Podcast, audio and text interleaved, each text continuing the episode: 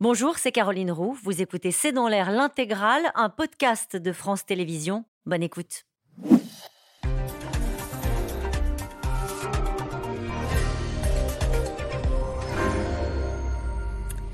Bonsoir à toutes et à tous, c'est l'information de l'après-midi. À l'instant, Kiev confirme mener des opérations offensives sur le terrain et revendique des succès, notamment à proximité de Bakhmout. Hier, Volodymyr Zelensky avait déclaré au Washington Post que l'Ukraine était prête pour la contre-offensive. Alors s'agit-il du mouvement de troupes attendu depuis des mois? En tout cas, ce matin, les Russes avaient affirmé de leur côté avoir repoussé une attaque d'envergure sur cinq secteurs. Dans cette guerre du bluff et de l'information, une vidéo montrant des soldats ukrainiens le doigt sur la bouche en signe de silence, appelant donc à la discrétion, montre que Kiev n'a pas renoncé à jouer sur l'effet de surprise. Pendant ce temps-là, en Russie, à Belgorod, les civils évacuent la zone, confrontés désormais à des incursions. Avec peut-être même, peut-on parler de guerre qui aurait passé la frontière russe. Ukraine, la contre-offensive a commencé, c'est le titre de cette émission. Avec nous pour en parler ce soir, Elsa Vidal, vous êtes rédactrice en chef de la rédaction en langue russe de R F I. Peer de Jong, vous êtes vice-président de l'Institut Témis, spécialiste de géopolitique. Vous êtes ancien colonel des troupes de marine. Citons votre livre « Agir entre les lignes » sur les sociétés militaires privées aux éditions Mareuil. Dimitri Minic, vous êtes chercheur à l'I F R I, spécialiste de la Russie. Vous êtes docteur en histoire des relations internationales de la Sorbonne Université. Citons votre livre « Pensée et culture stratégique russe » aux éditions de la Maison des sciences de l'homme. Enfin, Maryse Burgot, vous êtes grand reporter à France deux et vous rentrez tout juste de reportage en Ukraine. Bonsoir à tous les quatre. Merci de participer à ce C'est dans l'air en direct. Je voudrais que vous les voyiez, ces images. Peut-être les avez-vous déjà vues, ces images de ces soldats ukrainiens qui font signe. Chut. À qui s'adressent-ils? C'est la question. Vous allez les voir. Cette vidéo a été vue des millions de fois depuis hier soir. Euh, avec ces, ces, ces sous-titres, hein. Les mots sont vraiment inutiles. Ils ne peuvent que faire du mal. Elsa Vidal, à qui, à qui s'adresse-t-il? À tous. À toute la société ukrainienne qui est mobilisée, euh, que ce soit euh, dans l'arrière et euh, sur le front, aux alliés aussi de l'Ukraine, euh, pour qu'une forme de filtre mmh. ou de filtrage de l'information ait lieu. Et puis en fait, cette image euh, qu'on voit comme ça, c'est aussi une image de propagande soviétique où on disait « chut, ne bavarde pas, l'ennemi écoute ». Donc c'est encore D'accord. une fois se réinscrire dans des images déjà très présentes dans la psyché euh, de toute la population pour rappeler à quel point la discrétion est de mise. Avec l'idée, Peer de Jong, que euh, l'effet de surprise, quand on veut mener une contre-offensive, quel, une offensive quelle qu'elle soit, ça reste un atout militaire majeur. C'est central. C'est central. Il y avait un débat qui s'engageait sur le fait que euh, les Ukrainiens ne s'engageaient pas, justement. Mm. Euh, tout le monde attendait cette contre-offensive depuis plusieurs semaines, il ne se passait rien. Donc tout le monde s'est mis à parler, à parler, à parler. D'ailleurs, le, le gouverneur de Belgorod a dit il y a quelques jours, pas sur le même sujet, mais il dit parler, parler, parler. Mm. On voit que c'était un petit peu dans l'air du temps. Le deuxième point que je, je tenais à souligner, c'est la qualité du, la ouais. qualité du clip, qui est absolument incroyable, remarquable, à tout point de vue, le fond, la forme, rien à dire. Rien à dire. On Ils savent faire. Oh bah, on, on, sent, on sent derrière un professionnalisme absolument incroyable. C'est de la communication à l'état pur, quoi. Et comment est-ce que vous l'analysez en termes de... On va ce soir analyser ce qui est en train de se passer sur le terrain. Nous avons ce soir choisi de titrer euh, de manière affirmative. L'offensive, la contre-offensive a commencé. Nous allons en discuter euh, les uns les autres. Cette offensive de communication raconte quelque chose de ce qui est en train de se passer sur le terrain. À vos yeux aussi, ou pas? Oui, ça peut, ça peut se... on peut relier les, les deux faits. Mais un exemple, supposons qu'il ne se passe rien sur le terrain depuis, depuis ce matin. Ça fonctionne aussi. Ouais, ouais, ça ouais. fonctionne, qu'il y ait une offensive ou pas. Ceci étant dit, on voit qu'effectivement ça bouge sur le front et ce clip ouais. arrive au bon moment. Donc quelque part, c'est le moment ou jamais. Ceci étant dit, encore une fois, et dernier point, si vous voulez, le danger de ce genre de, d'opération, c'est que tout le monde est équipé avec ce genre de choses. Maintenant, le moindre mm-hmm. soldat a ça.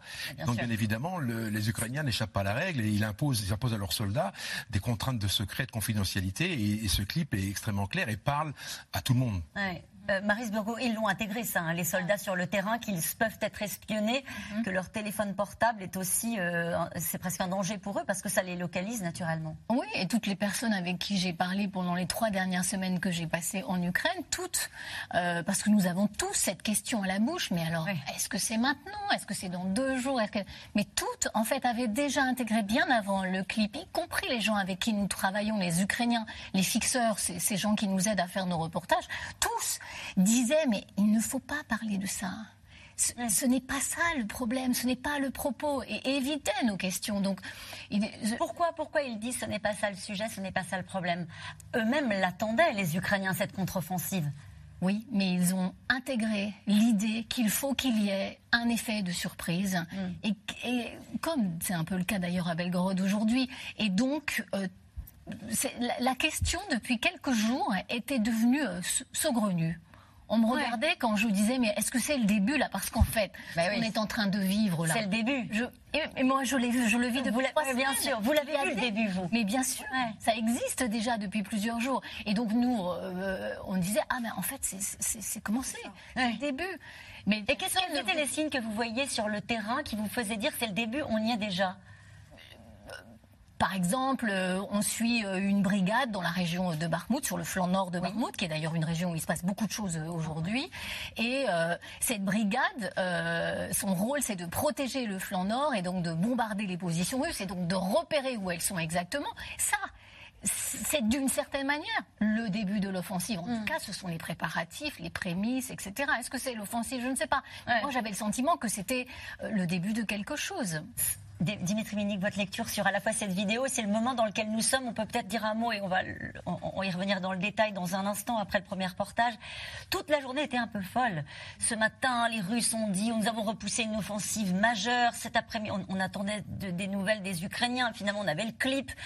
On sent bien qu'on est dans un moment, c'est peut-être le brouillard de la guerre, mais il y a un moment de flottement. Euh.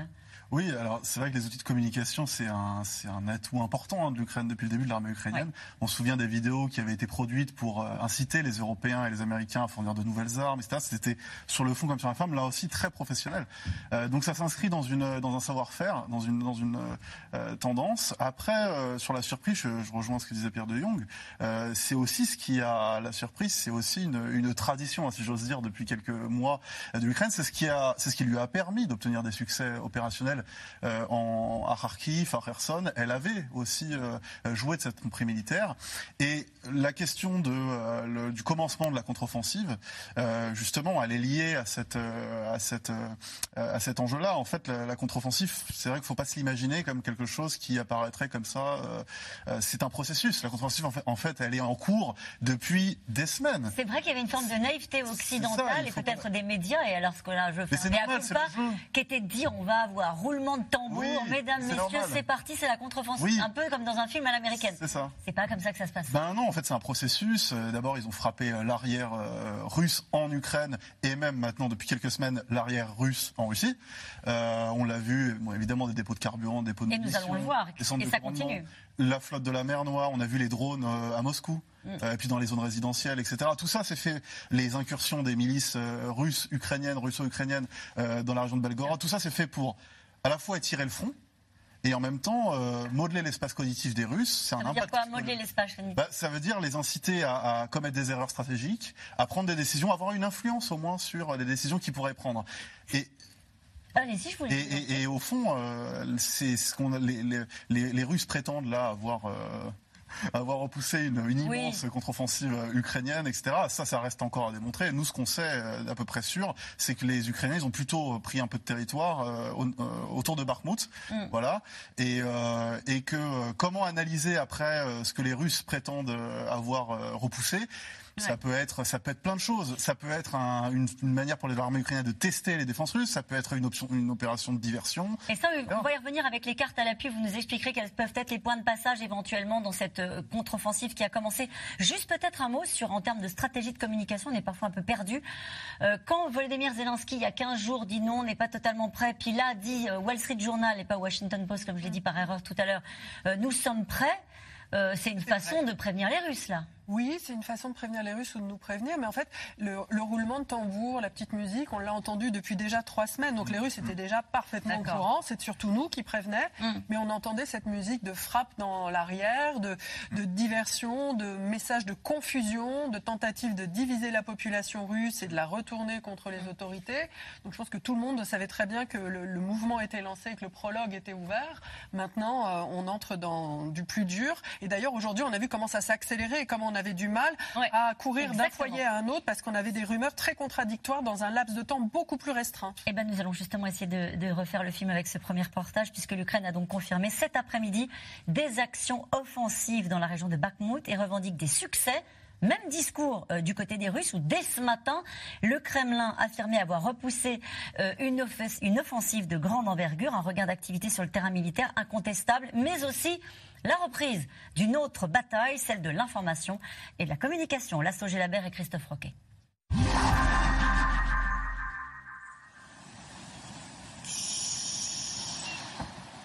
C'est un clip diffusé par l'armée ukrainienne. Des militaires qui appelle les civils à la plus grande discrétion. Pas un mot sur la contre-offensive, celle que tout le monde attend. Les Ukrainiens font monter la pression, à commencer par le président Zelensky. Nous croyons fermement que nous allons réussir. Je ne sais pas combien de temps cela prendra. Avec un style très soviétique, Poutine utilise toujours cette menace des armes nucléaires. Tout ça, ce sont les signes d'un homme faible. C'est pour ça qu'on doit agir. Il est comme un animal acculé qui a peur pour sa vie. Cette nuit, c'est le ministère des Armées russes qui diffuse ces vidéos dans lesquelles des blindés ukrainiens essuient des tirs nourris. Dans cette guerre de l'image, la Russie annonce avoir repoussé une offensive de grande envergure. L'ennemi n'a pas atteint ses objectifs. Il n'a pas eu de succès. À la suite des actions menées par le groupe de forces Est, l'armée ukrainienne a subi des pertes de plus de deux cent cinquante soldats, seize chars, trois véhicules blindés de transport de troupes et vingt et un autres blindés. Une chose est sûre depuis plusieurs semaines, Kiev multiplie les attaques sur la ligne de front, comme dans les régions de Kherson et Mariupol. Hier, dans la région de Donetsk, les Ukrainiens ont bombardé cette petite ville contrôlée par les troupes de Moscou, sans faire de blessés ni de morts. J'étais dehors. Je suis allée dans la rue pour vérifier les tomates et j'ai entendu un son, comme si quelque chose arrivait. Je l'ai entendu de près. Je voulais courir dans la maison, mais la ardoise du toit a commencé à tomber. Et je suis revenue en courant. Sur le terrain, les forces en présence s'organisent. L'Ukraine a même constitué douze nouvelles brigades, soit environ cinquante mille soldats supplémentaires. Certains se préparent à la contre-offensive lors d'entraînements grandeur nature organisés par Kiev, comme ici, dans le nord du pays. Bien sûr, on a besoin de plus d'aide, plus de missiles, plus d'hélicoptères. Mais nous travaillons avec ce que nous avons maintenant et nous accomplissons nos tâches. Plus d'armes et surtout des avions, ce que réclame encore et toujours Volodymyr Zelensky. Tout le monde sait qu'une contre-offensive sans supériorité aérienne est très dangereuse. Imaginez le sentiment d'un soldat qui sait qu'il n'a pas de toit au-dessus de la tête et qui ne comprend pas pourquoi les pays voisins en ont un. Si tout le monde comprend l'importance de protéger le ciel, pourquoi il y a un problème avec l'idée de nous donner des avions modernes ? Cet après-midi, l'Ukraine revendique des succès près de Bakhmout. Attaquer, oui, mais aussi se défendre. Lors de son interview, Volodymyr Zelensky a demandé plus de patriotes, le système de missiles solaires américain, essentiel pour protéger le ciel ukrainien. Alors nous allons revenir sur les demandes euh, militaires de, de Volodymyr Zelensky. Je voudrais juste qu'on revienne sur le début du reportage, sur la situation sur le terrain. Euh, est-ce que ce général euh, russe a raison lorsqu'il dit qu'ils euh, ont repoussé l'offensive ?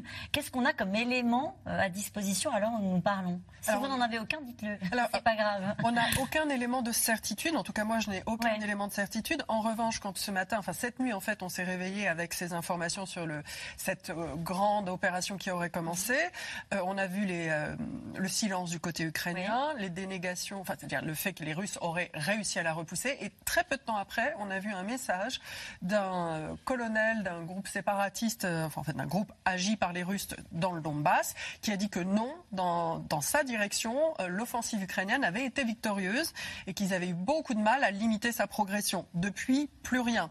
Donc le, sans doute qu'il y a une vérité partielle qui nous échappe. Ouais. Et ensuite, on a eu effectivement les informations qui concernent euh, la présence euh, maintenue euh, des groupes, des groupuscules, euh, les Légions pour la Liberté de la Russie, les euh, volontaires ouais. russes, de l'autre côté de la frontière, euh, qui disaient, alors que les autorités russes disaient les avoir repoussés, donc ils ont fait plusieurs communiqués dans la journée disant qu'ils n'étaient pas partis. Mmh. Et puis on a vu la télévision russe qui était sur place, euh, qui effectivement euh, faisait du, des reportages en parlant euh, d'activités terroristes, euh, qui montrait aussi qu'il y a des gens qui n'avaient pas mmh. été évacués, et cetera. Et on parlait aussi beaucoup de plus de quatre mille personnes évacuées et des enfants dans la région de Kalouga. De toute façon, il va falloir laisser un petit peu de temps pour savoir ce qui se passe réellement sur le terrain, ou est-ce qu'à date, maintenant... Oui, oui, il faut oui. au moins attendre une semaine. Le vrai problème, en fait, dans cette offensive, c'est, c'est Zelensky qui l'a dit, dit lui-même. Ils n'ont pas le matériel, le matériel. C'était la question qui a été posée, regardez, par Gérard en Audienne. Une contre-offensive d'envergure est-elle c'est... possible sans que tous les moyens promis par les Occidentaux soient sur place? Vous dites non? Ben non, il a répondu non. Il, ouais. il a dit qu'il ne les avait pas.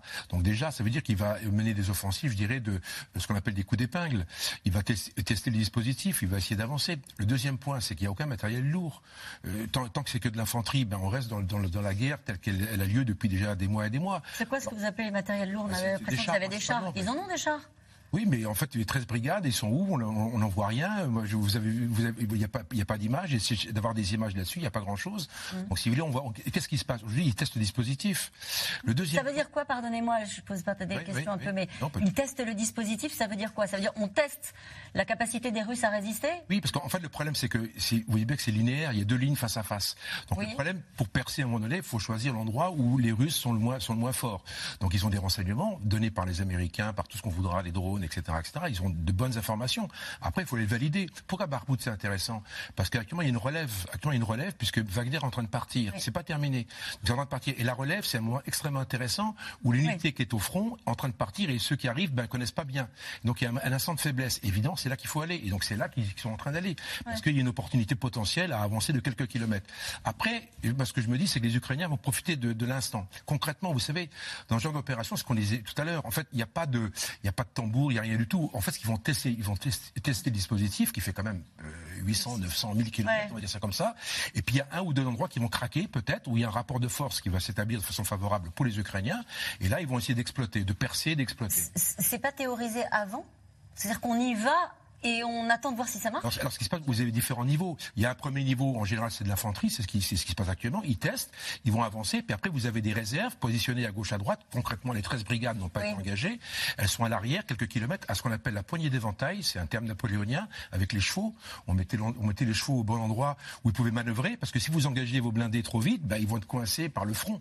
Alors, il faut les laisser suffisamment en arrière, et après, vous les faites intervenir. Ça veut dire que sur l'ensemble de la ligne de front, il n'y a pas un endroit qui est plus stratégique où non. à la fois les Russes et à la fois les Ukrainiens se disent c'est là que ah de non, toute non. façon ça doit se passer. Vous dites non. Non. Le, le seul endroit, c'est la géographie, Zaporijjia. Pourquoi ? Oui. Parce que c'est l'endroit qui était, qui déterminait, si vous voulez, une, une, ce qu'on appelle une réorientation, soit en direction de l'est vers le Donbass, soit en direction du sud vers la Crimée. Oui.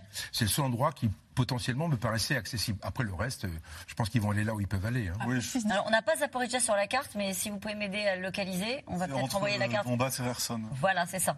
Voilà.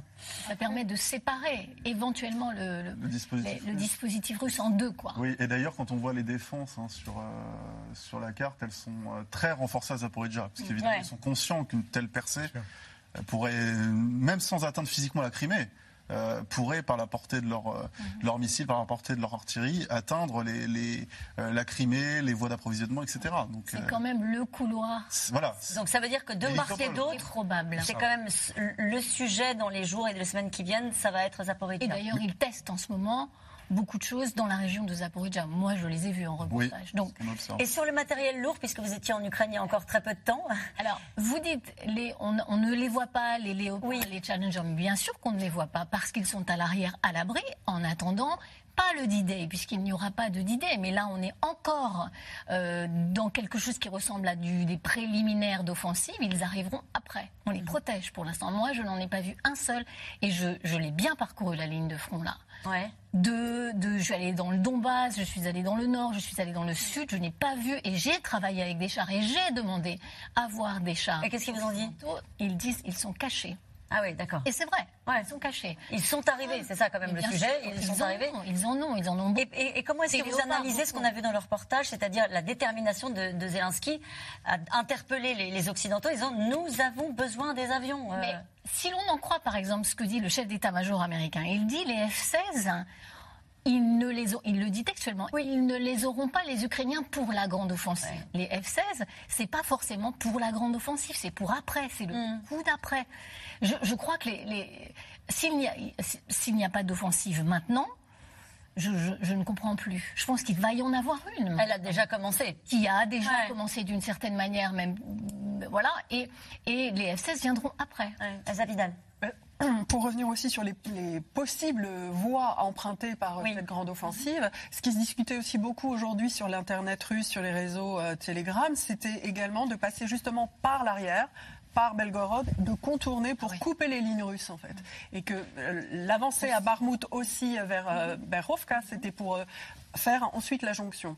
Donc à suivre, mais ça pourrait expliquer aussi pourquoi on a vu toutes ces, ces tentatives d'intrusion, plutôt oui. réussies pour déstabiliser, mais pas pour permettre le passage de gros groupes encore. Dimitri Minic, euh, euh, on est bien d'accord que les Russes n'attendent pas la contre-offensive, les bras ballants, en disant ils vont finir par arriver. Euh, en préparant cette émission, j'ai vu qu'ils avaient quand même mis, évidemment, sur, le, sur la ligne de front, des obstacles anti-chars, des champs de mines. Euh, est-ce que, est-ce qu'on leur a quand même laissé le temps de se préparer ? Mais oui, oui, mais c'est d'ailleurs... Euh, vous savez, en novembre, euh, octobre, novembre, décembre, on s'imaginait que la, l'Ukraine pouvait exploiter les victoires, euh, certes limitées, mais qu'elle avait quand même réussi à avoir contre l'armée russe. Mmh. Euh, et en fait, ça ne s'est pas produit. Et, et pendant ce temps, la Russie a mis ce temps à profit, effectivement, notamment sous la, l'égide de Sourovikine, qui est à peu près le moins mauvais, honnêtement, hein, des, des commandants des, des forces armées russes en Ukraine mmh. depuis le début de la guerre, et qui a mis en place cette stratégie euh, de défense active. C'est-à-dire qu'il a, il a fortifié les territoires conquis euh, et, et, et annexés, et en même temps il frappait euh, l'arrière ukrainien systématiquement, et cetera. Ouais. Euh, donc effectivement, ces défenses, mais ces défenses, elles n'ont pas été vraiment testées. Ouais. En fait, justement, c'est ça le truc. On, on, va, on va bien voir là avec ces opérations préliminaires qui, qui commencent, qui sont probablement des opérations de test. Euh, eh bien, euh, on va voir ce que ce que valent vraiment les, les défenses russes. Parce que ça veut dire qu'il y a toujours un doute sur la capacité des, de, de, ah, oui. des défenses russes. Ah oui. Il y a toujours un doute grande... sur la capacité de, ouais. de combat des forces russes. Hein. La grande ça. hésitation de Zelensky. C'est étonnant qu'après, c'est... pardon, mais pardon, excusez-moi, à Maryse Burgot, c'est étonnant qu'après plus d'un an de guerre, il y ait toujours cette, euh, ce doute sur la capacité des Russes à peut-être envoyer davantage, c'est-à-dire à monter en gamme ou à, s'é- à, ou à s'effondrer. C'est, oui, c'est vrai. Et je crois que Zelensky n'a pas lui-même la réponse, d'où sa grande hésitation, parce qu'il a d'une certaine manière l'impression qu'il n'a pas droit à l'erreur, qu'il faudra aller très vite, oui. enfoncer au plus vite, au moins dans un endroit, euh, pour tétaniser les Russes, parce qu'en fait, il s'agit de ça aussi, de saper le moral. Ouais, bien sûr. Et Belgorod, il, il contribue tellement. Et on va le voir dans un instant. A tellement ouais. changé de camp avec cette histoire, et, et donc il faudra euh, aussi faire une pression psychologique sur les Russes. Et vous verrez dans un instant, je ferai écouter à Elsa Vidal qui est russophone un extrait de la radio euh, russe, et on voit bien que c'est, ça va exactement dans ce que vous ex- expliquez, comment est-ce que certains essaient de terroriser les Russes. Vous lire, vous lire, on a une carte avec Zaporijjia, donc j'aimerais bien qu'on la voit, puisque vous en parliez euh, à l'instant, pour qu'on voit exactement euh, où les choses peuvent se passer. Voilà, c'est ce que vous nous disiez, ça va être là le nœud peut-être stratégique pour bah, les Anglais. La géographie commande, hein, c'est, c'est ça. C'est pas de moi, c'est de Napoléon, donc à la limite c'est assez facile. Ouais. Par contre, il y a un point très, très important, c'est quoi ? C'est que l'image de l'armée russe est totalement détériorée depuis, le, depuis février ouais. deux mille vingt-deux. Ils s'en sont jamais sortis, c'était une catastrophe, ils se sont trompés partout, ils ont eu des pertes colossales, et cetera. Donc en fait, leur image est désastreuse. Et, que, et qu'est-ce que ça révèle ? Ça révèle un problème de commandement, un problème d'organisation, un problème de, simplement de conception du, du combat. Et donc donc sont... ça veut dire que les Ukrainiens sont en confiance, si tout rap- ça est partagé par... Euh, il y a deux, trois jours, c'est, c'est le chef d'état-major de l'armée américaine qui a dit très, très concrètement, on pensait que l'armée russe était la deuxième armée au monde, donc après nous, bien évidemment. Oui. On sait aujourd'hui que l'armée russe est la deuxième armée d'Ukraine. oui. armée après la, l'armée ukrainienne. Donc, si vous voulez, aujourd'hui... Donc ça veut dire que cette contre-offensive peut se dérouler de manière très rapide et très efficace. C'est pour ça que je pense que Zelensky aujourd'hui est obligé, si vous voulez, de faire quelque chose. Il ne peut pas rester parce qu'il faut savoir que depuis un an, il fait le tour de toutes les capitales en expliquant qu'il faut du matériel. Maintenant, il les a, sachant que la consommation d'obus, par exemple, on sait que les, les, les Russes tirent en gros vingt mille, vingt mille obus par jour, vingt mille munitions lourdes par jour, et, et les Ukrainiens la moitié, ce qui est colossal. Donc je veux dire, il y a des stocks monstrueux, et il y a des hangars entiers remplis d'obus, et cetera. Donc ça, ça a été réclamé aux Occidentaux, aux Américains. Tout est là. Enfin, tout est là. Oui, sauf cette, les avions. Partie, cette partie est là, en, en tout cas. Oui. Donc maintenant, il faut qu'il fasse quelque chose. Encore une fois, soit il attend les avions, c'est quatre ou cinq mois, donc ça veut dire jamais, non. c'est l'année prochaine, soit il le fait maintenant. Donc il se dit, quelque part, un, l'armée russe, elle n'est pas bonne. Oui. Ils ont, ils ont des erreurs, des problèmes de commandement, et cetera. Le deuxième point, c'est qu'ils ont révélé des faiblesses dans le combat assez incroyables, avec des pertes humaines absolument colossales. Ceci étant dit, les Ukrainiens en ont eu pas mal aussi. On, on connaît le nombre, le, Moi, le chiffre des pertes humaines. On, dit, on m'a dit un chiffre tout à l'heure, euh, autant que les Russes. Donc euh, j'arrive pas, j'arrive pas à y croire. On n'en sait rien. On dit cent mille, mais ouais. les chiffres sont complètement incroyables. On dit cent mille, mais personne ne sait. Personne ne sait. C'est, c'est, mais il y a pas, dans cette contre-offensive, il n'y a pas d'enjeu en termes de, d'effectifs de part et d'autre. On a souvent, sur ce plateau-là, évoqué euh, la mobilisation partielle du côté russe. Je pense que les, Ukra- euh, les Ukrainiens ont, ont moins d'hommes par la force des choses. Oui. Mais ils ont un avantage énorme, c'est qu'ils ont l'initiative et l'offensive. Concrètement, les Russes sont étalés sur mille kilomètres, oui. c'est court, mille kilomètres, ils ont mis trois cents ou quatre cent mille hommes. Le problème, c'est que le ratio au kilomètre, eh ben, il est un peu toujours le même, pour faire court. Ouais. Il a plus à Zaporijjia qu'ailleurs. Les Ukrainiens, c'est quoi leur force ? C'est ce qu'ils ont fait à Belgorod. C'est qu'en fait, ils savent où sont, où sont les, ce qu'on appelle les intervalles. Ils vont positionner davantage de troupes et ils vont concentrer pendant un temps donné, à un endroit donné, plus de force que l'adversaire. Concrètement, vous mettez un Russe, il suffit d'avoir deux Ukrainiens, ils vont en tuer un et il y en a un qui, il y en a qui mmh, va passer. Mmh.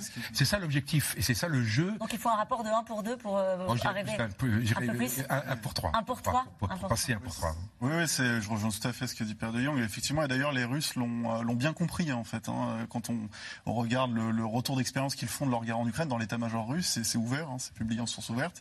Ils ont bien compris cette donnée-là, que euh, le front en Ukraine, il était extrêmement étendu, avec euh, une, une ressource humaine, évidemment, qui, qui ne peut pas euh, nourrir tout ce front. Donc, l'attaquant, l'agresseur, devra identifier un point faible et masser en fait euh, une, une force de frappe très importante pour pouvoir faire une... Ils la craignent, cette contre-offensive. C'est un sujet pour les Russes euh, ou pas ? Oui, oui. Oui ?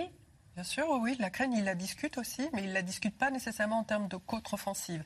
Ils la discutent en termes, pour l'instant, d'opérations terroristes. Oui, oui, bien sûr. Ouais, les mots ont un... Si on parle de, de, des discussions publiques par médias interposés. Mais... Ouais. mais du point de vue ukrainien aussi... Volodymyr Zelensky a dit il y a deux semaines mmh. qu'il n'avait pas assez de blindés pour protéger ses soldats. Mmh. Et donc, du côté ukrainien, il y a cette volonté de ne pas sacrifier trop d'hommes, mmh. qu'il répète inlassablement. Mmh. Donc, euh, et il, vous vous souvenez, il y a deux semaines, il continuait à réclamer des blindés, les fameuses A M X dix que nous, les Français, nous avons euh, envoyées, par exemple. Et, et ils en ont reçu certains, ils vont encore en recevoir d'autres. Et moi, je les ai vus dans, les, dans, dans des blindés américains, par exemple. Ouais. Et tous les soldats disent euh, c'est essentiel pour nous parce que ça les protège véritablement. On, on ne meurt pas dans ce type ouais. de blindé, quoi. Et Et volet, euh, euh, le, le président ukrainien a dit récemment on n'en a pas assez. Et c'était une des raisons aussi pour attendre un peu. Je pense qu'il en a ouais. reçu un peu plus. C'est ce que vous nous disiez tout à l'heure. Oui, mais après, il y a le, le moment où on attend et puis le moment où on se dit il faut y aller, c'est le moment... Le, le, euh... le problème des Ukrainiens, c'est quoi ? C'est qu'en fait, on parle de treize ou quatorze brigades, vous l'avez dit à l'instant. Oui. Le problème, c'est... c'est beaucoup ou pas ? Je ne me rends pas compte. Non, c'est rien du tout. Vous voyez, cinquante mille hommes, c'était, c'était, le, c'était le poids de Wagner au pire moment de Bakhmout, pour faire court. D'accord, à, ok, à, ok. À, à dix mille hommes près. Le problème de, qu'ils ont, c'est vous avez une brigade qui est équipée avec du matériel français, dispersée avec des roues. Ils ont une brigade équipée avec des Challengers britanniques. Ils ont, et cetera, et cetera. Donc, ils ont tout. Ce qui veut dire que pour chacune de ces brigades, il faut un, un, un circuit logistique différent. Ils ont des munitions, des munitions différentes, ils ont des pièces différentes, et cetera, et cetera. Donc, c'est extrêmement compliqué. C'est pour ça qu'en fait, il peut sembler qu'il y ait une espèce de masse de, de véhicules et de canons, ouais. de tout ce qu'on voudra, et cetera. Mais en fait, c'est extrêmement compliqué sur le terrain. Pratiquement, c'est, c'est quasiment impossible. Vous voyez, effectivement, on ne voit pas de masse sur le terrain. Ouais. On ne voit non, pas ça. Oui. Les caches, parce que absolument, parce que les, les caches observent et dès mais, qu'il y a une concentration, ils vont. Mais vous dessus. Savez, même quand on est sur les lignes de front, je, je vous assure, pour les avoir quand même pas mal parcourues, vous ne voyez pas une masse de matériel. Et ça, donc, vous voyez, coup, ça vous inquiète ou euh... obusiers soviétiques, des vieux tanks soviétiques. Euh... Et, euh, et, quel, et, et, quel, et qu'est-ce que vous en tirez comme, comme conclusion ? Alors là, pendant ces trois dernières semaines, je n'ai cessé de, de dire où sont, où est tout le matériel, oui. puisque c'est bientôt. Et donc, on m'a inlassablement rétorqué à l'arrière, à l'abri. Vous les verrez bientôt. Ils les mettent dans des granges, ils les mettent dans les dans les. Oui, fermes, pour pas en faire des cibles, naturellement, naturellement. Très bien. Euh, Vous parliez tout à l'heure, donc il y a la guerre qu'on mène avec euh, les, les, les chars et, et les armes lourdes, et puis il y a la guerre psychologique et la guerre de l'information, et je voudrais vous faire écouter un document. C'était euh, ce matin à la radio euh, russe. Euh, Elsa Vidal nous a aidé à traduire euh, ce qui est filmé, vous allez voir. C'est présenté comme un discours de Vladimir Poutine. Сограждане, братья и сестры, сегодня в четыре утра украинские войска вырвали НАТО с согласия и при поддержке Вашингтона вторглись на территорию Курской, Белгородской и Брянской областей. Parce que le son est pas de très bonne qualité, mais vous l'avez traduit pour nous. Mm-hmm. Et c'est pas Poutine.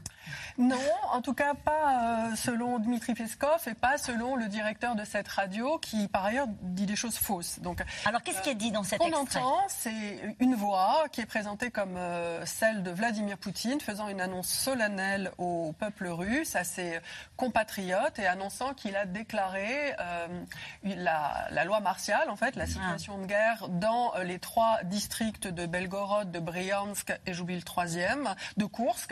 Et que, à partir, il déclare par là même la mobilisation générale, qu'il a signé un décret en ce sens, suite à une agression ukrainienne à quatre heures du matin, de troupes donc soutenues par l'OTAN, et que la, la victoire sera russe, et que pour anéantir cet ennemi perfide, il faut donc en passer par la mobilisation générale. Donc dans la voiture, le Russe qui va au travail entend ça, se dit, se, se, se dit au fond que le, le pays est attaqué. C'est ça. Et donc là, on est dans la guerre psychologique. Oui. Ça vise à faire peur et c'est donc un piratage de cette radio. C'est un piratage de cette radio, en tout cas. C'est présenté par Peskov comme ça. D'accord. Mais tout de suite après, c'est démenti Peskov par, qui le, est le, porte-parole, pardon, par le porte-parole du Kremlin euh, comme un piratage. Et c'est démenti par la suite par le rédacteur en chef de la radio qui dit « ça n'a jamais été diffusé, ça ne peut pas être un piratage parce qu'on n'a pas de site internet ». Or, moi, en cherchant tout de suite sur internet russe, j'ai trouvé le site de la radio et c'est, et, et c'est bien la bonne onde. Donc on ne sait pas ce qui s'est passé. C'est très Qu'est-ce probablement un piratage. Ça raconte la volonté de diviser la population russe, de semer l'effroi, de désorganiser toute la zone frontière. C'est pour ça que je reviens à cette hypothèse de passer par la zone frontière pour contourner aussi les troupes du côté, dans le Donbass et les prendre à revers. Cette zone frontière, elle est extrêmement longue, elle n'est pas bien protégée, donc on peut faire des incursions et surtout les, les habitants sont ensuite sous le feu croisé des troupes russes, des troupes euh, ukrainiennes. On entend que Kadyrov s'est proposé pour venir régler problème. Le Tchétchène. Oui, que Prigojine aussi s'est proposé, donc c'est la gabegie. Eh bien, on y va justement. Justement dans cette zone-là, puisque la guerre déborde en Russie. Ce matin, un incendie s'est déclenché dans une installation énergétique. Euh, les attaques sur le sol russe ont même trouvé une petite place, quand même. Vous allez le voir à la télévision d'État. Hier, le gouverneur de la région de Belgorod a appelé les civils à évacuer. Anne Maquignon et Erwan Elian. Si vous entendez le sifflement d'un projectile, l'explosion aura lieu quelques secondes après. Couvrez votre tête avec vos mains. Un spot de prévention pour se protéger des bombardements, diffusé à la télévision d'État. Car depuis quelques jours, la guerre a passé la frontière. Dans la région de Belgorod, des centaines de frappes ukrainiennes et des attaques de drones. Ici, la ville de Chebekino est en flammes. Image surprenante en Russie, l'état-major assure maîtriser la situation. Le régime de Kiev continue de tenter de mener des actes terroristes contre des civils dans les régions frontalières de la Fédération de Russie. Des escadrons ukrainiens ont été neutralisés par les frappes de l'aviation et de l'artillerie, des régiments gardant la frontière nationale. Toute la région de Belgorod est sous tension. Située à quarante kilomètres de la frontière avec l'Ukraine, la zone est aussi la cible de combattants russes engagés aux côtés de Kiev. Sur cette vidéo, les membres de la Légion Liberté de la Russie entrent dans la banlieue de Belgorod. Un groupe de sabotage est arrivé. Il y a maintenant des combats à Novaya Tavolianka. J'espère que ces combattants seront tous détruits. Par définition, il ne peut en être autrement. Le groupuscule pro-Ukraine affirme même avoir capturé des Russes et promet de ne pas s'arrêter là. Très bientôt, nous avancerons à nouveau sur le territoire russe pour apporter la liberté, la paix et la tranquillité. Ce n'est que le début. Nous allons libérer toute la Russie, de Belgorod à Vladivostok, pour que le drapeau de la liberté soit hissé à Moscou. La guerre déborde en Russie et la télévision ne peut plus l'ignorer. Rare dans la communication cadenassée du régime de Poutine. Quatre personnes ont été blessées, deux d'entre elles transportées à l'hôpital. Un homme a été touché au cou par un obus, il est dans un état grave. Un site d'infrastructure énergétique a aussi été endommagé. La région de Belgorod s'est transformée en zone de guerre. quatre mille personnes ont déjà été forcées de fuir. Un obus a volé droit dans la cour et s'est enlisé dans le sol. Nous avions peur de rester. Je pense que toute notre ville est presque détruite. Chez nous, presque toutes les fenêtres ont été soufflées. Un de nos voisins s'est même fait amputer le bras. J'en appelle à notre gouvernement, à M. Poutine. Faites attention à nous. Nous, les habitants de Chebekino, nous avons tout perdu. Nous avons même perdu l'espoir que quelque chose de bon arrive. Le Kremlin jugé trop silencieux, pointé du doigt également par le chef de la milice Wagner. Evgueni Prigojine, coutumier des attaques verbales à l'encontre du commandement de l'armée russe, se pose une nouvelle fois en protecteur de la population. Si dans un avenir proche, le ministère de la Défense n'arrête pas ce qui se passe dans la région de Belgorod, cette prise du territoire de la Fédération de Russie, qui est en fait une prise de contrôle par un autre groupe, bien sûr, nous viendrons dans la région et nous protégerons le peuple russe. Ramzan Kadyrov s'y met aussi, prêt à son tour à défendre le territoire russe. Face aux attaques ukrainiennes, le dictateur tchétchène appelle Vladimir Poutine à plus de brutalité. C'est pas facile quand même pour Vladimir Poutine. Ça commence à se corser. Hein. Ça se corse, oui. Ça se corse parce que j'ai envie de dire le camp de la guerre totale au sein des institutions russes, donne vraiment du pied. C'est-à-dire que, que ce soit Prigojine, que ce, donc le, le directeur, oui, on va dire, le pré, de, de la compagnie Wagner, ou le président tchétchène Kadyrov, ou d'autres d'autres militaires russes ou des blogueurs, il y en a qui sont pour mettre un terme à cette débâcle en faveur d'une guerre totale, de bombardement massif. Poutine n'est, dans leur esprit, pas assez dur. Ouais. Et donc, il commence à être fragilisé ? À votre avis, par cette contre-offensive, par les images, parce que c'est, on les a vues dans ce reportage, on a l'impression de se retrouver il y a un an, quand les Ukrainiens découvraient sur leur territoire, oui, dans leur quartier, oui, euh, les images de la guerre. Et la semaine dernière, au moment du début de l'histoire de Belgorod, vous, je... j'ai parlé avec des dizaines de civils qui me disaient « Ah mais ils sont en train de vivre ce que nous avons vécu ». Et la peur a changé de camp et, et elle a clairement changé de camp. Quand vous voyez ces images ouais. de civils qui s'enfuient sur les routes, c'est ce que nous avons vu en Ukraine pendant des mois et des mois. Ça, ça, ça je crois que c'est un vrai tournant. Ouais. Parce que c'est nouveau. Pourquoi vous dites ça, Maryse Burgot ? Parce que c'est la première fois que la peur s'installe en Russie. Jusqu'à présent, c'était loin d'eux quand même. Oui. Là, vraiment, c'est à leur porte. Et il faut fuir. Et il faut faire attention aux bombes qui tombent. Et ils en reçoivent par centaines. Ils n'ont jamais vécu ça encore. Sans compter les drones qui s'abattent maintenant jusqu'à oui, Moscou. Au Kremlin, au-dessus du Kremlin. Vraiment, je, je, je crois que ça, c'est un, un tournant psychologique pour les Russes. Oh, tout à fait. Je, je ouais. pense. Et pour et les Ukrainiens. Fait, et qui fait partie un... de la grande offensive aussi, du coup. Hein. Et un... pour les Ukrainiens, c'est un sacré booster de morale. Aussi. Ouais, c'est un, un coup de maître des Ukrainiens. Mmh. Ouais. Un coup de maître formidable. De maître. Parce que militairement, honnêtement, alors ça, on, on en débattra dans quelques mmh. semaines si on verra. Parce que c'est pas du tout impensable. Hein. Pour moi, militairement, ça ne représente rien. Mais alors, psychologiquement, c'est un. C'est la guerre incroyable. Qui s'est déportée sur le territoire russe. Et, et on voit que les Russes, en fait, ne s'attendaient pas du tout à ça. Ils avaient une frontière, mais ils se sont dit, bah, les, les, les Ukrainiens sont terrorisés, sont chez eux, et jamais ils vont oser venir chez nous. Ouais. Et en fait, là, les Ukrainiens ont un, un sens de la manœuvre oui. qui est absolument incroyable, c'est qu'ils vont porter le fer en Russie, ils ne vont pas très loin, mais n'empêche que c'est un, c'est un désastre psychologique. Oui. Et ça va accentuer le désarroi de cette pauvre armée, ou cette armée, ou ce, ou ce oui. gouvernement qui va être en, en perte de vitesse, quand même. Et, et c'est, c'est pas à vous que je vais apprendre ça, ça a peut-être posé un petit problème en matière d'armement, parce que les armes euh, occidentales, hein, notamment les Belges, ont signalé cet après-midi qu'ils étaient assez mécontents de voir des armes belges utilisées sur le territoire russe. Là, ça peut poser un... Alors, une... ce qui va se passer, c'est que c'est exactement ce que, ce que faisait Wagner il y a encore quelques mmh, mois, c'est, c'est la théorie ouais. du, du, du déni plausible. Oui. C'est qu'en fait, les, les Ukrainiens, les Polonais, tous ceux qui sont concernés par, par le sujet vont dire bah « non, c'est pas nous, on sait pas, pas bien sûr. Il y a des gars qui ouais. se baladent, et cetera » Déni plausible. Et c'est, et c'est exactement le, le, le retour. Donc en fait, euh, on ne saura pas. Et d'ailleurs, vous avez vu que les Américains hier, on leur a posé la question de savoir si Belgorod était... Euh, ils appuyaient ou pas, et en fait ils n'ont rien dit, ils ont dit, euh, ils n'ont pas dit qu'ils, qu'ils critiquaient, ou en tout cas qu'ils, qu'ils étaient contre cette offensive, ou en tout cas cette action à Belgorod, ils ont dit on ne la soutient pas.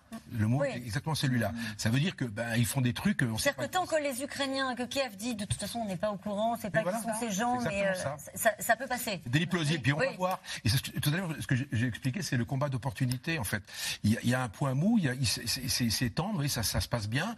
Ben, si je sais pas, c'est comme à la chasse quelque part, si vous voulez. Et ben, peut-être que les Russes, les Ukrainiens pourront exploiter ça et ouais. développer une stratégie ou une logique ou une tactique à partir de là, parce que parce que ben, les Russes sont pas prêts. Mmh. On voit bien qu'on rentre comme dans du beurre. Il y a une opération de va-et-vient, ça, ça s'appelle un raid blindé. Et le raid blindé sur vingt kilomètres, ben c'est le raid qui est parti d'Ukraine, quelque part, ouais. avec du matériel, parce qu'il y a aussi donc, y a des Hummers, des Hummers américains. Donc les Hummers, ouais. les Anglais, c'est des Hummers américains. Donc il y a du matériel américain, et cetera et cetera. Donc ils ont fait ce raid jusqu'à Belgorod, en gros vingt à vingt-cinq kilomètres, je pense. Souvent. Mm-hmm. ouais, ouais. Et à partir de là, ben, ils, ils se rendent compte que ça passe, donc ils continuent ils, à avancer. Ah non, ils peuvent pas, parce qu'il n'y a, y a ah pas d'effectif. C'est pour ça que militairement parlant, ça n'a pas de poids. Par non, contre, parce que je vous dis ça, parce que pardonnez-moi, je vous coupe, mais je vous rends la parole dans un instant. Le conseiller de Volodymyr Zelensky, qui s'appelle Mykhailo Podolyak, il dit, nous allons étendre euh, la guerre à toute la Russie. Mm-hmm. Alors oui, alors c'est, c'est ce que vous disiez à l'instant. C'est que en fait, soit alors qu'est-ce qui, qu'est-ce qui s'est passé ? Ils ont eu des pertes. Le groupe qui en gros mille hommes, ils ont mm-hmm. eu des pertes et ils sont dispersés dans les bois. Et ça, c'est le problème des Russes. C'est que là, ils sont en train d'un combat. Et d'ailleurs, Kadyrov l'a dit hier très bien. Il a dit, on va mener une guerre antiterroriste. Ça veut dire euh, lutter dans, dans une guerre asymétrique. Oui, ça veut dire que ben, y a des groupes de dix, des groupes de vingt, et voilà. Et c'est ce qu'ils vont essayer de faire. Le problème, c'est qu'ils ont évacué la population et ils ont commencé à mettre, à mettre de l'artillerie. Ils vont prendre un marteau-pilon pour écraser une mouche. Mmh, c'est tout le problème. Donc là, ils sont en train de dégrader eux-mêmes leur, cette situation et ça va accentuer c'est... la panique des Russes. Et, il va et ce que je retiens de ce que vous êtes en train de dire, c'est que l'objectif n'est peut-être pas militaire, mais il a un effet dévastateur, y compris d'ailleurs sur l'image du commandement euh, russe, des officiels russes du Kremlin. Mmh. Oui, non, mais tout à fait. Mais ce qui est, ce qui est complètement fou d'ailleurs dans cette histoire, c'est que ce, cette région, ces attaques, en fait, elles sont, elles n'arrivent pas comme ça euh, en, en avril. Elles ont, ça a été testé. Il y a eu plusieurs. Voilà, ça fait des sabotages. Exactement, que dans cette région précise, ils testent. Tout à fait. Et les Russes, ben non, ils restent. Et on se demandait vraiment à quel point. Vous dites les Russes, ben non, ils restent comme ça. Pardonnez-moi, ça veut dire que, à votre avis, il y a une pression là qui est en train de monter sur les épaules de des généraux dans l'entourage de Vladimir Poutine, parce que ça apparaît quand même comme une faiblesse d'être euh, pris par surprise sur son propre territoire. Mais oui, oui, tout à fait. Mais c'est pas encore une fois, hein, c'est, c'est pas la première fois dans, dans, dans cette guerre que la, la, l'armée russe est prise au dépourvu. Ouais. Euh, c'est peut-être même sa marque de fabrique. Elle est prise au dépourvu. Euh, ce que je disais, à Belgorod, ça a été testé et pourtant, euh, comme vous le disiez, on entre dans cette région comme dans du beurre. Euh, après, la question, c'est est-ce que ça aura un impact ? Et on dit, c'est ça qui est intéressant. Est-ce que ça aura un impact sur la perception qu'ont les, les, le, qu'a le commandement russe, le commandement militaire et politique, de la future contre-offensive. C'est ça qui, qui va jouer. Parce qu'effectivement, vous le disiez, ces contre-attaques, enfin ces, ces, ces incursions dans, sur le territoire russe, elles n'ont aucun impact militaire en elles-mêmes, en soi. Ah, bien sûr. Euh, mais, mais, mais par contre, elles peuvent avoir, et c'est ça qui est intéressant, ouais. elles peuvent avoir un effet sur les contre-offensives ukrainiennes mm-hmm. en Ukraine.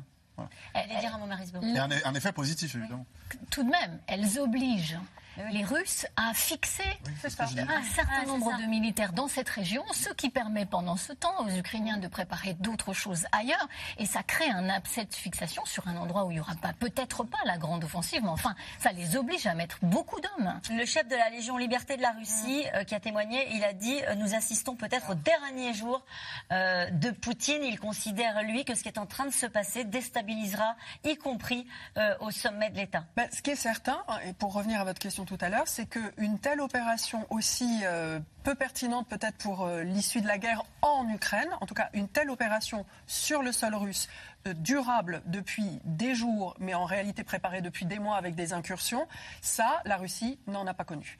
Elle n'en a pas connu et euh, même pendant la guerre de Tchétchénie, elle n'a pas connu cette mmh. propagation de la violence et cette incapacité à protéger, alors qu'il y a un mythe de la frontière très profonde dans l'Union soviétique, la frontière épaisse, qui fait qu'en principe, on ne peut pas passer la frontière et on ne peut pas progresser dans le mmh. territoire. Et là, aujourd'hui, je regardais la couverture sur les télévisions d'État de cette opération et je me disais, ils vont la traiter vraiment comme un groupe terroriste, ils vont cacher ouais. euh, les, les bombardements, et pas du tout. En fait, les reporters étaient en train de dire, bah là, voilà, j'ai trouvé cette vieille dame qui est perdue, qui ne sait pas où aller, elle n'a pas été déplacée. Ouais. Ils parlent bien des terroristes, mais c'est comme si tout d'un coup la réalité s'infiltrait, même à la télévision d'État. Et vous me disiez que le gouverneur de la région est un franc-parler, oui, qui vous a un peu étonné. Oui, il a une forme de franc-parler. Alors bien sûr, il essaye probablement de faire porter la responsabilité sur quelqu'un d'autre que lui, mais il abondait dans le sens d'un de ses administrés qui lui disait, mais quand même, dans le ministère de la Défense, il y a bien défense. Pourquoi est-ce qu'on n'est pas défendu ? Et la personne pose la question parce que ça fait des mois qu'il y a des incursions à Belgorod. Et le gouverneur de lui répondre face caméra, mais je suis bien d'accord avec vous, je n'aurais pas mieux dit. Ouais. Effectivement, chacun se passe la responsabilité. À un moment, elle va finir par remonter jusqu'au sommet. Et ouais. certainement que des militaires du ministère de la Défense, encore ceux qui sont favorables à une version plus dure de la guerre, vont commencer à véritablement s'impatienter mmh. vis-à-vis de Vladimir Poutine. Justement, c'est, cette question, je, je vous la pose. Les attaques sur le sol russe sont-elles de nature à renforcer le sentiment anti-Poutine ah oui. ou à l'inverse, le nationalisme russe ? Votre lecture euh, oui, mais bien sûr, bien sûr. Mais en même temps, ce qui est incroyable dans, dans, dans cette, cette opération à Belgorod, c'est pour ça qu'elle est magistrale, c'est que qui, qui réapparaît dans le système ? Vous avez Kadyrov et Prigojine. Ouais. Donc vous avez les, les, je dirais les deux voyous de service qui ressortent du truc et disent voilà, on va sauver, on va, on va sauver le pays en, en allant à Belgorod. Mm-hmm. Mais c'est pas le débat. Je veux dire, si une armée qui est organisée, il n'y a pas besoin d'avoir, euh, d'avoir Wagner et, et d'avoir, ça, d'avoir Kadyrov. C'est, c'est le là, niveau de déréliction quand même ouais, qu'on a atteint. C'est quand même Prigojine, quand il, il parle en plus de, de ce qui s'est passé et du marasme, il dit bien qu'il a arrêté un militaire russe. Alors oui, il faut que vous, oui, oui, ça, oui. ça, il faut que vous nous expliquiez, Elsa Vidal, parce qu'effectivement, en préparant cette émission, on a vu qu'il y avait une vidéo des, de, de Evgueni Prigojine qui dit oui. « Nous avons euh, arrêté un militaire oui. russe, un soldat russe ». Alors là, on oui. se dit ça devient là, un peu moi non plus, je n'ai pas compris au tout début. Et donc cette vidéo et cette réponse de Prigojine fait référence à des faits qui se seraient déroulés le dix-sept mai dernier, où euh, en, les, les troupes de Prigojine ont été prises à partie. En fait, les, euh, l'armée russe oui. a ouvert le feu sur les soldats de Prigojine, ne les ayant pas reconnus, et ceux-ci se livrant à une opération de déminage, puisque l'armée russe, en prenant Bakhmout, avait miné. Et du ah coup, oui. ils ont été pris pour des ennemis, ont, fait le, ont essuyé un feu russe et en représailles, ils ont arrêté euh, l'un des hommes qui était responsable. Oui. C'est un fusilier, euh, c'est un fusilier motorisé qui euh, a annoncé l'avoir fait par inimitié vis-à-vis de Wagner et qui était sourd au moment des faits. Complètement ah oui, sourd. Oui. C'est pour ça, ça qu'ils ont pu l'arrêter. Voilà, et donc maintenant, ils veulent l'échanger. Ouais. Donc maintenant, il se passe des échanges entre formations armées diverses. Et tout à l'heure... Tout à l'heure, nous évoquions la livraison d'armes. À l'instant, une déclaration du ministre des Affaires étrangères ukrainien qui dit « L'Ukraine a suffisamment d'armes pour mener la contre-offensive ». Donc, ah, visiblement, on se posait la question. Ils vous écoutent, c'est probablement ça. Mmh, probablement. On sait qu'ils regardent ça dans l'air. Je crois qu'ils ont autre chose à faire, j'adorerais, hein, mais je pense qu'ils ont autre chose à faire. Oui, non, c'est euh, ça, ils ne vont pas attendre les F seize. C'est ça, c'est ce que vous disiez à l'instant. Ils ont ce qui est nécessaire, c'est sans doute caché, c'est ce que vous nous disiez, Mar- Maryse Burgot, et c'est ce qu'ils vous disent sur le terrain lorsque vous leur posez euh, la question. En tout cas, euh, en France, les réseaux russes sont sous surveillance. Le parti de Marine Le Pen, qui avait proposé une commission d'enquête parlementaire pour laver son parti de tout soupçon, euh, eh bien, cette commission a eu lieu et le rapport qui va sortir jeudi devrait, selon les premières pistes, les premières pistes pardon, se retourner contre le Rassemblement National. Théo Manval, Nicolas Baudré-Dasson. Elle voulait y témoigner pour laver son honneur. Mais la commission d'enquête sur les ingérences étrangères, tant souhaitée par Marine Le Pen, se serait-elle retournée contre elle ? Ses conclusions attendues ce jeudi ont déjà en partie fuité, qualifiant le R N de courroie de transmission du discours officiel de Moscou, notant des contacts fréquents entre cadres du parti et responsables russes, et des votes R N au Parlement européen qui s'alignent systématiquement sur l'intérêt du régime russe. Durant près de quatre heures, Marine Le Pen a dû s'expliquer sur le prêt contracté à une banque tchéco-russe en deux mille quatorze. Je signe un prêt avec une banque. Hein. Je ne signe pas un prêt avec Vladimir Poutine. Voilà. Sinon, tous, vous avez signé des prêts avec Macron. Je signe avec une banque. Ça ne m'engage absolument à rien. Et si ça m'avait engagé à quelque chose, Monsieur le Président, je n'aurais pas signé ce prêt. Des soupçons d'ingérence. Car la chef de file du R N a toujours cherché à s'afficher avec Vladimir Poutine, y parvenant d'ailleurs en deux mille dix-sept. La même année, elle conteste sur C N N l'annexion de la Crimée, région ukrainienne, après un scrutin organisé par Moscou. Mais il n'y a pas eu d'invasion de la Crimée, enfin, écoutez, faut voir. Une position qu'elle maintient aujourd'hui encore devant la commission d'enquête. La euh, Crimée euh, a été russe pendant deux siècles. Euh, elle a été ukrainienne soixante ans. Donnée par un dictateur d'ailleurs, euh, sur un, un coup de tête, un caprice, euh, somme toute. Hein, bon. Pour les élus de gauche et de la majorité, Marine Le Pen est donc sous influence. Elle dénonce une commission aux conclusions biaisées. Il n'y a rien. Il n'y a pas un élément qui permette donc d'appuyer l'accusation donc d'ingérence vite, à l'égard du Rassemblement si National. Et le rapport, en réalité, est une condamnation de mes positions internationales politiques. Alors justement, mais ça, ça s'appelle un procès politique. Justement. Un procès politique pour une dirigeante dont l'entourage ne cache pas, en tout cas, sa proximité avec le Kremlin. Exemple Thierry Mariani, eurodéputé R N habitué, avant la guerre, des séjours en Russie aux côtés de Vladimir Poutine. Monsieur le Président, nous sommes fiers d'avoir, euh, présenté, euh, d'avoir été présents pour le cinquième anniversaire de, du rattachement de la Crimée à la Russie. Mais ces derniers mois, le relais de la rhétorique pro-russe en France a surtout pris ce visage. Charles Danjou, ex-candidat L R aux législatives, financeur des médias Omerta et Livre Noir, prisé de l'extrême droite. Narrant la guerre du point de vue russe, Charles Danjou promeut son travail jusqu'en Russie, dans la langue de Tolstoï. Je suis sûr que quand ils regardent le reportage, les gens en France comprennent que ces officiers sont des gens tout ce qu'il y a de plus normaux. Que ce ne sont pas des animaux sauvages, que ce sont des personnes absolument normales qui soutiennent et qui se battent pour la Russie. L'an passé, l'Union européenne a bien interdit les chaînes R T et Sputnik qualifiées d'agents de désinformation du Kremlin. Mais leur influence persiste donc via ces médias alternatifs et sur les réseaux sociaux. Washington est un État terroriste. Washington a fait exploser Nord Stream deux, on le sait maintenant. De nombreux comptes complotistes, anciens gilets jaunes ou fervents anti-vax relaient désormais un discours anti-Occident. Exemple avec Olive Olive, trois cent quatre-vingt mille abonnés sur Facebook et TikTok. Donc au début on envoyait de l'argent, après des armes, maintenant des chars, ça sera quoi après? Des avions? Peut-être nous, peut-être qu'un jour Emmanuel Macron nous demandera d'aller nous battre contre, contre les Russes. Tout ça parce que l'Ukraine n'a jamais respecté des accords avec la Russie. Tout ça pour un bout de terre, un bout de terrain. Un camp face à l'autre, quelle que soit la durée du conflit. Pour Marine Le Pen, le prêt russe risque bien de revenir dans les débats lors de ses prochaines campagnes. Son remboursement court jusqu'en deux mille vingt-huit. Dimitri Minic, votre, votre réaction à ce reportage. On a l'impression malgré tout que depuis, depuis un an, euh, ceux qui avaient... Euh... Euh, j'allais dire, des liens euh, avec euh, la Russie se font quand même discrets sur le sujet. On a vu à quel point le Rassemblement National a pu se faire piéger euh, par cette commission parlementaire, mais quel est votre regard là-dessus ? Après, moi, je ne me prononcerai pas, effectivement, sur la, la, la réalité de cette collusion euh, possible hein, entre euh, le Front National, euh, ex, euh, Rassemblement National, National. ex-Front National et, euh, et la Russie. Après, ce qui est sûr, euh, c'est que euh, la subversion politique Euh, a été pensé, a été théorisé par la Russie. C'est pas du tout euh, fortuit en vérité. Euh, c'est l'objet, en partie l'objet de mon livre, hein, euh, euh, du contournement de la lutte armée à la guerre en Ukraine. C'est le contournement de la lutte armée. C'est l'idée de, euh, eh bien, de détendre la subversion politique, médiatique, euh, aussi en finançant des partis, des mouvements politiques parfois extrêmes, mmh. parfois groupusculaires, et cetera. Euh, Par contre, euh, je dirais que le, le, le, ce qui arrange, euh, si vous voulez, le, le, la politique russe, ce qui arrange l'État russe, c'est pas en soi un discours d'extrême droite. Ils s'en fichent en fait. C'est pas, c'est pas le sujet. Le sujet pour eux, c'est des mouvements qui sont anti-OTAN, anti-Union européenne. Euh, voilà, qu'ils soient d'extrême gauche, d'extrême droite, d'extrême centre, d'extrême ce que vous voulez, ça n'a pas d'importance pour eux. Ce qui compte, c'est que euh, ils participent à la, euh, comment dire, à l'affaiblissement de la structure euro-atlantique et à l'isolement de certains pays, France, Allemagne, qui sont de toute manière vus comme des chevaux, des chevaux de Troie euh, privilégiés, mais déjà à l'époque de l'Union soviétique, ça ne date pas d'aujourd'hui. Mm-hmm.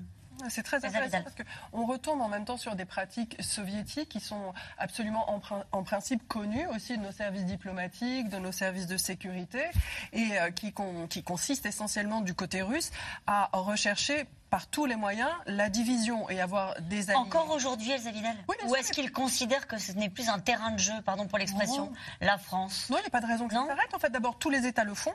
Tous les États cherchent à le faire. Ouais, et euh, l'Union soviétique avait mis en œuvre, euh, enfin, avait acquis une compétence en la matière qui était absolument importante. Elle l'a beaucoup utilisée avec le Comintern, puis euh, avec une organisation voilà, qui lui servait à, à trouver des foyers de soutien euh, à la ouais. cause soviétique et de division au sein euh, des différentes démocraties. Aujourd'hui, euh, bien sûr, ça continue, mais nous sommes beaucoup plus sensibilisés ouais. à ces effets-là, je le pense. Après, il y a quand même euh, des, des éléments en France qui sont propres à notre culture, qui font qu'on a un anti-américanisme assez prononcé, euh, un passé avec les alliés soviétiques dans la Seconde Guerre mondiale, puis euh, dans les services de sécurité. Euh, on a travaillé beaucoup avec les Russes et avec beaucoup de succès à la lutte contre le ça terrorisme islamiste. Ça voulait dire ? Bien sûr, ça laisse des traces ouais. parce que ce sont des sympathies, ce sont des réussites et il est difficile d'expliquer euh, aujourd'hui euh, que bah non, euh, il va falloir faire preuve de beaucoup de distance et de sang-froid vis-à-vis des Russes. Ouais. Je ne m'engagerai pas sur, sur l'affaire du, du Rassemblement National. Non, je, je... bien sûr. C'est pas votre sujet. Bien évidemment. Par contre, il y a deux faits relativement importants, c'est que on n'a pas perçu en France et en Europe, si vous voulez, l'impact du discours sur les valeurs de Poutine, mmh. qui a un impact incroyable, évidemment en Europe. Sur la décadence de l'Occident, tout voilà, ça. Voilà, tout le, le gender, tout ce qu'on voudrait. Ouais. Etc. Donc il y a un discours extrêmement précis et qui touche deux niveaux. Un, l'Europe est touchée, bien évidemment. Je, on, je dirais qu'en France ou en Europe, cinquante pour cent des Européens ben, comprennent le discours de Poutine. C'est absolument énorme. Mmh. Et le deuxième point, je vais en Afrique. Moi, je voyage en Afrique. J'étais encore il y a une semaine. Je me suis promené dans toutes les capitales africaines, et cetera. J'allais dans les salles d'attente. Qu'est-ce que je vois comme télévision ? Je vois R T en arabe. Oui, oui. Euh... Moi, j'ai vu Poutine le neuf mai. Je l'ai vu euh, voilà, dans la salle d'attente. J'étais, j'étais séché. Mmh. Donc le problème, on voit bien qu'il y a un impact absolument incroyable. Il y a une espèce de stratégie extrêmement puissante qui touche les valeurs. Et on verra d'ailleurs dans les sommets du, des B R I C S à Durban au mois, au mois d'août, on verra le résultat. On, on voit bien ça, ça, ça, ça aggloméré, si vous voulez, cette espèce de réflexion globale. Et le, le Sud global, comme on dit, ben, se reconnaît ouais. dans les valeurs de Poutine. Et nous revenons maintenant à vos questions. Pardon. Merci d'avoir écouté C'est dans l'air. Comme vous le savez, vous pouvez désormais écouter l'intégrale, mais aussi l'invité ou vos questions à nos experts. Tous ces podcasts sont disponibles gratuitement sur toutes les plateformes de streaming audio. Et pour le replay vidéo, c'est sur France point T V, bien évidemment. À bientôt.